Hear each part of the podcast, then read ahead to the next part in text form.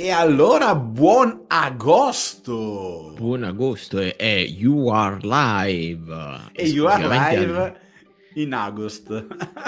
In agosto, che questo mese di agosto proviamo a fare questa amazing e avvincente puntata di Punti Digitali a luna.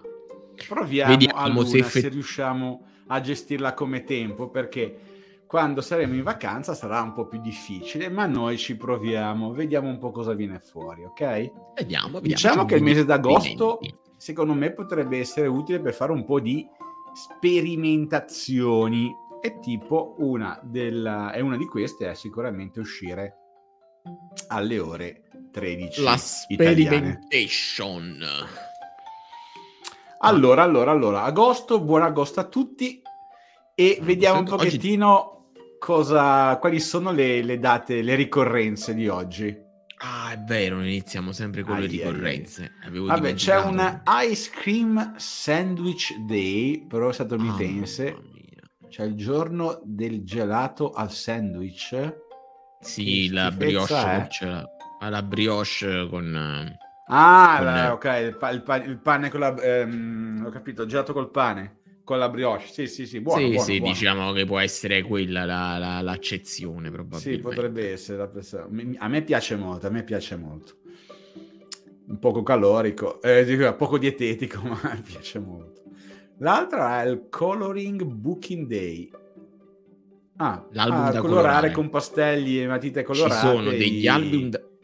Ci sono degli album da colorare su Amazon fantastici. Anche per adulti, a quelli mi riferivo, che è del tipo mi stai sul cazzo, come unicorni scortesi, una cosa del genere, cioè, assurdo, con le parolacce da colorare, quelli sono molto belli, quelli sono molto belli. Mi piacciono.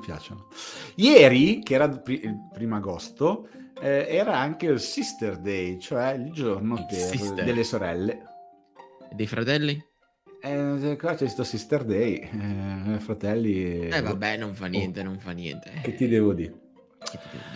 Allora, oggi abbiamo provato a fare una puntata un po' diversa, nel senso che parleremo di libri. Abbiamo messo 3, perché in 15 libri di business.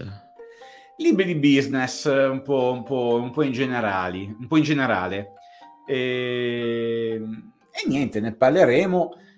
io ho sempre difficoltà a consigliare libri, perché di tutti quelli che leggo, il mese scorso incredibilmente ne ho completati 6. 6 sono un po' tanti, secondo me, un po' troppi, forse. Perché mai? E poi c'è un po' di analisi che vi faccio dietro, e non è che sono tutti da consigliare, no? Quelli che anche hanno recensioni da più di 4 stelle su Amazon, e con magari in Italia 200-300 recensioni è già un gran libro. Normalmente vado a vedere anche le recensioni, quelle in inglese, e ne hanno decisamente di più. Certo. Io però uno sicuramente a bomba, siamo d'accordo tutti e due, è La Mucca Viola. Però diciamo in che accezione? In che senso? In ambito marketing? Sì. La Mucca Viola, perché? Allora, io vorrei fare una premessa prima di partire con questa cosa dei libri. Come sempre detto più volte, io leggo raramente i libri di marketing, però quelle volte che li leggo, perché tutti ne parlano, e ogni volta che leggo sto libro io mi chiedo, ma questi che parlano di sto libro l'hanno mai letto? Cioè, nel senso, me ne parlano, ma non l'hanno mai letto. Cioè, nel senso, in accezione positiva, assolutamente, non negativa. Perché tutti ti dicono, leggi quel libro, è fantastico, vuoi fare questo e quello, però poi non ti danno quella cosa e dici, devi leggerlo perché. Ti dicono sempre la cosa che senti e risenti, quindi niente. Il libro della Mucca Viola, fantastico, secondo me, dal mio punto di vista, però bisogna astrarre. Cioè, cosa vuol dire astrazione? Astrazione significa prendi quel libro, prendi quel contesto, prendi quelle cose che ti fa vedere, le astrai, le vedi da un punto di vista più alto e diverso, e cerchi di abbinarle, di metterle nel tuo quotidiano, nel tuo contesto socio, culturale, storico, perché il libro comunque è un po' datato, no? Se non sbaglio parla degli anni 90, e quindi molte cose dici grazie a Orlando, che è così, adesso è tutto normale. Sì, sì, è un libro datato, molte di quelle quasi tutte le cose che dice le si ritrovano a volte anche in altri libri, ma lui le spiega bene. Non faccio l'esempio, non so, degli starnutatori, ed è un elemento di marketing importantissimo. Lui fa Seth Godin, lo spiega Seth in maniera... Godin, se non sbaglio. Godin. Ma qualcuno dice Godin, vabbè. E qualcuno non ha mai visto i video in inglese. Dice, in inglese Godin, dice Godin, no, dice Godin? Sì. Dei sì, video dove okay. Lo presentano in americano e dicono Godin. Ok. E con gli starnutatori che ne fa spesso, fa riferimento spesso nel libro, sono elementi che troviamo anche ovviamente in altri libri, soprattutto certo. sulla referenza, per intenderci, e la reputo una strategia che va usata, ma non è facile, non è banale instaurarla, ecco. Certo. Diciamo, chi sono gli starnutatori per Seth Godin La Mucca Viola? Sono le persone che poi ti aiutano a far conoscere il tuo prodotto, servizio o la qualunque. Altre sfaccettature di questo libro molto interessanti secondo me sono come ti fa capire che all'interno di un determinato settore tu puoi innovare, cioè puoi fare la differenza, ma è anche un libro abbastanza nudo e crudo, dove ti dice sì, però raga, non è che siamo sempre là, una volta avete fatto La Mucca Viola sarete sempre in cresta. Lo dice proprio chiaramente, cose che non sento in giro, e fa i vari esempi della sedia ergonomica, che la sedia per gli uffici non è una cosa che fa molto appeal, però si parlava questa nuova azienda ai businessman, al dirigente dell'azienda, che era un oggetto di design confortevole, quindi parlando a loro tutti volevano questa sedia e integrarla nei propri uffici, ed è bello. O altri esempi, per esempio ritorniamo nel content marketing, per esempio c'era un'azienda di saponi, se non sbaglio, di detersivi, che aveva creato il suo podcast, una trasmissione radiofonica, scusami, perché negli anni 60 era molto forte, e lì serviva per veicolare l'uso dei detersivi, cioè non diceva compra detersivo, ma raccontavano delle storie all'interno dell'ambiente domestico, dove poi c'era un leggero upselling del prodotto. Ok, passiamo a un altro libro. Un altro cult che tutti parlano, che secondo me nessuno mai ha letto. Vai, realmente. Spara. Padre Ricco Padre Povero. Padre Ricco Padre Povero. Che sentivo sempre. C'era rotto proprio i coglioni. Padre Ricco Padre Povero, il libro che ti dice. E tutti quanti parlano di sta cazzo di corsa del topo. Che cos'è? Che doveva lavorare, ti paghi le bollette, entrate attive, passive. Sta roba qua, fantastico. Di sta roba ne è pieno il mondo e tutti ne parlano. Io non so se tu l'hai letto.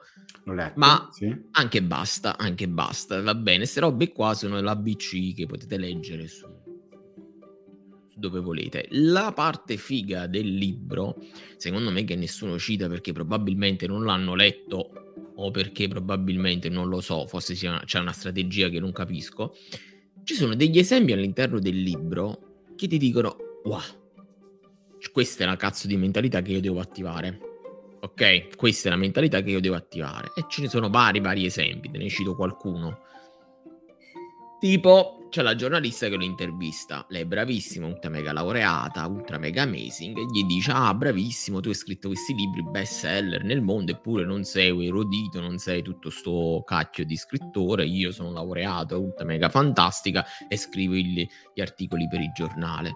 E lui gli dice, ma tu ti rifai un po' di corsi di marketing, esci un poco dal tuo castellino e cerchi di fare altre cose. La giornalista si incazza, dice, ma come cazzo ti permetti? Io sono troppo figa, laureato con 110 e minchia a letteratura e faccio la giornalista. L'approccio che dà lo scrittore, che non mi ricordo come si chiama, tra l'altro amichissimo di Donald Trump, non so se lo sapevi, ma stanno no, così. Non lo sapevo. E ciccia. Lui non mi viene in mente. Non mi viene in mente, però praticamente sembra memoria. Vabbè, non ci interessa. Comunque, qual è l'approccio che dice Kiyosaki, che bisogna... Robert Kiyosaki, sì.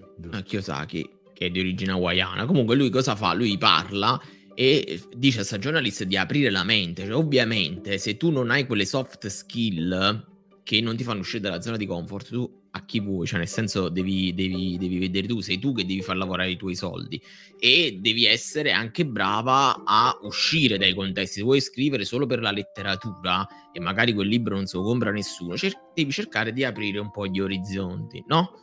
E poi fa tanti altri esempi, quelli dei fumetti quando era piccolo, quindi vi invito ad andare a leggere l'esempio di quando volevano stampare i soldini.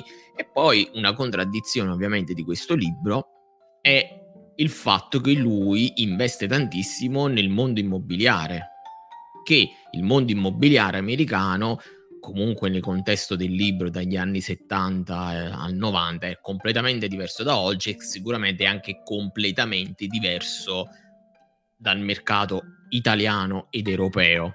Quindi anche qui parliamo di un libro che è molto datato e quindi alcuni riferimenti possono essere un po', esatto, un po' sfalsati. Però ti ripeto, non vedere i riferimenti, la corsa del topo, le nasse puttanate, quella che tutti quanti vi spacciano. Andate a leggervi gli esempi pratici che lui fa nella vita e quelli sono quelli che ti rimangono. Cioè il fatto dei bambini che capiscono come fare soldi nonostante le loro paghette di 10 centesimi a settimana, lavoravano tutta la settimana, è lì che ti scatta nel cervello quella cosa, dici, cazzo, non ho capito niente, sta roba la posso fare domani mattina pure io, con cose che non ci azzecca niente il digitale, oppure che il digitale può essere un catalizzatore, capito? Ed è questo quello che mi sarebbe piaciuto ascoltare. E ho detto, sto libro me lo compro domani mattina, visto che nessuno me l'ha mai detto, mi ha sempre detto, corsa del top, sta roba che è molto noiosa, e ho detto no, però ci sono veramente 5-6 esempi nel libro, concreti, reali, palpabili, che tu dici, ma perché io non lo sto facendo anch'io? Aggiungo che, vabbè, non c'entra niente con Padre Ricco Padre Povero, ma in generale che il digitale non è altro che una piattaforma, non deve essere necessariamente lo scopo ultimo, è un layer, l'ambito digitale è un layer che si è ulteriormente esteso sopra alla nostra cultura e la dobbiamo usare come strumento, esatto, come piattaforma, come strumento per fare cose. Le cose non cambiano, abbiamo uno strumento in più che ci permette di banalmente con pochi euro raggiungere tutto il mondo, cosa che prima non era possibile. Era immaginiamo possibile la pubblicità più alti. Immaginiamo la pubblicità, prima era il volantino che dovevo portare casa nel quartiere, adesso lo fa direttamente col computer. Cioè, attenzione anche a questo, non è detto che il volantino possa non servire più, perché per le pizzerie stoccate può essere utile. Ovviamente come tutte le cose ogni business ha il suo le sue skill, le sue chiavi di interpretazione, quindi anche di advertising. Esatto. Sul terzo non abbiamo ancora deciso, infatti secondo me dobbiamo farne 4 libri, non 3, perché... facciamo 3+1 come fanno quelli bravi. 3+1, ok. Allora io mi lancio con un libro che mi ha rivoluzionato un po' anche il modo di pensare, no? Sì. Che è Exponential Organization, cioè le organizzazioni esponenziali. Mamma mia. Questo libro è un libro molto strategico sostanzialmente e cosa dice questo libro? Crea uno schema, crea dà degli input per come creare un'azienda in modo che possa diventare esponenziale. Lo scrittore è Salim Ismail, colui che ha istituito anche ecco adesso mi sfugge il nome, l'università quella che è in California, non mi viene in mente, mi arriverà lui parte dall'MTP, che è l'idea finale quasi a volte utopica dell'azienda. Ovviamente fa molto spesso riferimento a Google, a Facebook, comunque ad aziende molto enormi. E poi suddivide in 2 tronconi e dice, e dà per ogni troncone una caratteristica cosa deve avere quell'azienda per poter diventare esponenziale. E fa sempre riferimento al fatto che il nostro cervello può vedere gli andamenti lineari, ma non riesce a immaginare gli andamenti esponenziali, proprio perché sono fuori dalla nostra portata. Certo. Come siamo questo libro? Organizzazione esponenziale, in inglese diventa Exponential Organization, il futuro del business mondiale. Do soltanto a titolo di esempio, per non togliere tutto il bello della lettura del libro stesso, due esempi di quello che ci deve essere dentro un'organizzazione per farla diventare esponenziale. Uno, e ne parliamo spesso, fare sperimentazione. Sperimentazione permette di scovare nuove vie, di trovare nuove vie, o semplicemente di capire a volte quali sono le vie giuste per affrontare un determinato business andamento. L'altra cosa, secondo me, è stra importante, e non tutte le aziende lo applicano, sono le dashboard, ovvero avere degli strumenti che ti permettono di monitorare in maniera semplice l'andamento della propria azienda. Ecco, fa molti esempi e segmenta proprio in 10 punti, oltre all'MTP, come deve essere organizzata e gestita e strutturata un'azienda che vuole diventare esponenziale. Mi è venuto in mente l'università, che è la Singularity University. Mamma mia, ma che cos'è questa parola così amazing? La Singularity University è un'università istituita, non è un'università vera e propria, è un gruppo di studio, un gruppo di persone che hanno istituito un percorso di studi e secondo me il libro ne rappresenta veramente l'essenza, per sviluppare, approfondire, capire ciò che il futuro ci può dare in termini sia di esponenzialità e sia di abbondanza, che è un altro termine che viene usato spesso nel libro, perché andiamo incontro a elementi sempre di abbondanza nel nostro mondo, a costi sempre più bassi. Almeno gli esempi nel digitale ci hanno detto che più tempo passa e più le cose possono costare meno, per vari effetti, tra cui le frictionless. Allora, stoppo qua. Però. Sì, nel senso, va bene. Comunque è un libro che mi ha aperto molto lo vedo pesante, però. Vedo pesante, però. Ah, no, pesante no. È impegnativo. Beh, mi è stato consigliato durante il master che ho fatto. Lei, signor Lugara, è comunque un laureato in economia. Sì, vabbè, non c'entra questo. È un libro a portata di tutti. Mi sarei addormentato dopo le 3 pagine. Vabbè, proverò comunque. Al di là di questo, dai, il +1 tocca a te. Vai, il +1, boh, se può essere di business, ma diciamo sì e no, perché tutto può essere business, anche Petronio. Va bene. Stiamo parlando di antica Grecia, anzi la letteratura latina, mi scusassero i filologici che abbiamo qui in ascolto, ma al di là di questo, Rework è un libro dove fa capire l'approccio del lavoro in modo diverso, un libro che anche lì ne parlano tutti, sì carino, sì le società liquide del mondo, cioè te la parafrasizzo un attimo molto semplicemente, inizia a fare un'azienduccia che funziona con i vari esperimenti, con tipo 100 euro basta, e poi man mano scalo essendo liquida, essendo funzionale, senza fare miliardi di riunioni inutili che dove sta 2-3 ore non si sa che cacchio fare, dove tu puoi lavorare anche dalla spiaggia, basta che compili il tuo task. Diciamo che poi con l'avvento del smart working, ma quello reale, smart working, per chi è all'ascolto e vuole essere fiducioso e fiero di dire questa cosa, lo smart working è: io devo fare questi task, ma li posso fare in un giorno, in mezz'ora, in 3 minuti, in 45 ore, a te non te ne frega niente, basta che ti consegno il task. Stare a casa e lavorare 8 ore si chiama remote working, è un'altra cosa, ok? Perfetto.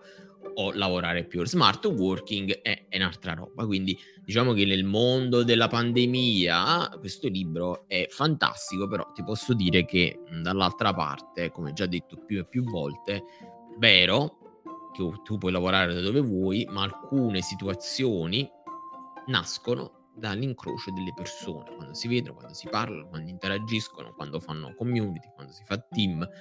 Quindi sì, bello, però da vedere. Ok, Rework non l'ho mai letto. Ti posso dire che al massimo te lo fai prestare, ma se devi investirci, sinceramente sono libri ancora più fighi da leggere. Ok. Secondo me poi mancherebbe. Allora, abbiamo provato a darvi qualche indicazione, qualche libro interessante. È un modo, no, per partire e così formarsi con i libri, che credo che sia uno dei pochi metodi realmente validi per capire un po' di cose. Poi ognuno può seguire la propria strada, perché i libri sono tanti e i link di interesse sono svariati, e quindi da un libro si può raggiungere un altro libro, perché viene consigliato dallo stesso autore, perché lo trovate in bibliografia del libro, o ancora più semplicemente per quando andate a cercarlo su Amazon, in base alle vostre scelte sicuramente vi consiglierà degli altri libri interessanti. Sì, diciamo che poi effettivamente è la cosa bella dei libri, che dentro i libri molte volte ci sono altre fonti di altri libri, quindi è sempre bello poter spaziare, no? Assolutamente. Spaziare vuol dire ovviamente leggere vuol dire impegnare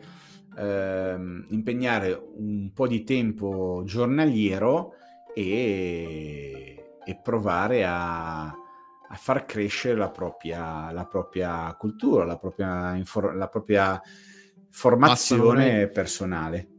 Piccolo consiglio per chi dice voglio leggere, non ci riesco mai: 5 minuti al giorno, veramente. Iniziate 5 minuti al giorno, sul bagno, mentre prendete dei caffè,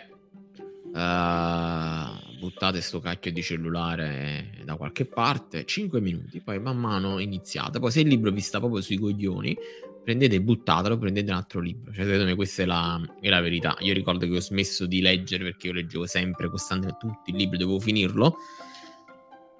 Col Italo Calvino, Le Città Invisibili, una mazzata tosta, non si capiva niente, psicologicamente mi aveva proprio distrutto, quindi ho detto vabbè, poi lo leggo, e aveva smorzato man mano l'abitudine, capito? Cioè leggevo sempre meno, fin quando poi non ho letto proprio più. Quindi la cosa dovevo fare? Prendere il libro, buttarlo e comprarne un altro. Concordo che il libro più bello, più affascinante, più intrigante ti fa andare più di corsa alla fine, e quello un po' più noioso ti fa venire meno voglia. Un metodo è quello sicuramente di abbandonarlo e passare un altro. A volte ci sono anche dei libri che ci sono magari dei capitoli un po' più noiosi, ma successivamente ci possono essere capitoli più interessanti. Io personalmente preferisco leggere su digitale perché mi trovo meglio, non tutto trovo in digitale, quindi a volte gli ultimi un paio di libri recenti, uno dovrebbe arrivarmi anche adesso, mi auguro che sia affascinante come spero, le devo leggere in cartaceo. E il cartaceo ti porta via, a me, un po' più di tempo, o per una questione puramente manuale, piace, no? Cioè, dipende, Cristiano, dipende a chi piace. Mi piace, no, ma mancherebbe, ognuno sceglie la propria modalità, no? La propria modalità di lettura. Esatto, di usufruire. Secondo me bisogna leggere in generale, anche perché poi inizi a crearti due sinapsi, ci inizi a crearti un pensiero. Sono contrario ai riassunti che trovate, magari anche a pagamento, perché riassunti un riassunto fatto bene di un libro come può essere, non so, prendiamo La Mucca Viola, non può essere fatto di 2 o 3 pagine, un riassunto fatto bene. Ma al di là di questo, Cristiano, quello che ha colpito me nel libro non colpisce te. Ecco perché si fanno i cineforum, per esempio, si dovrebbero fare anche sui libri, no? Dibattito sui libri, confrontare, perché a me colpisce una cosa, in questo momento io sono più attento a determinate argomentazioni, quella cosa mi è piaciuta di più, mi è piaciuta di meno. Cosa che non dovete fare nemmeno seguire chi vi dice di leggere il libro e poi si vede palesemente che non ha letto, perché questo sono sempre più...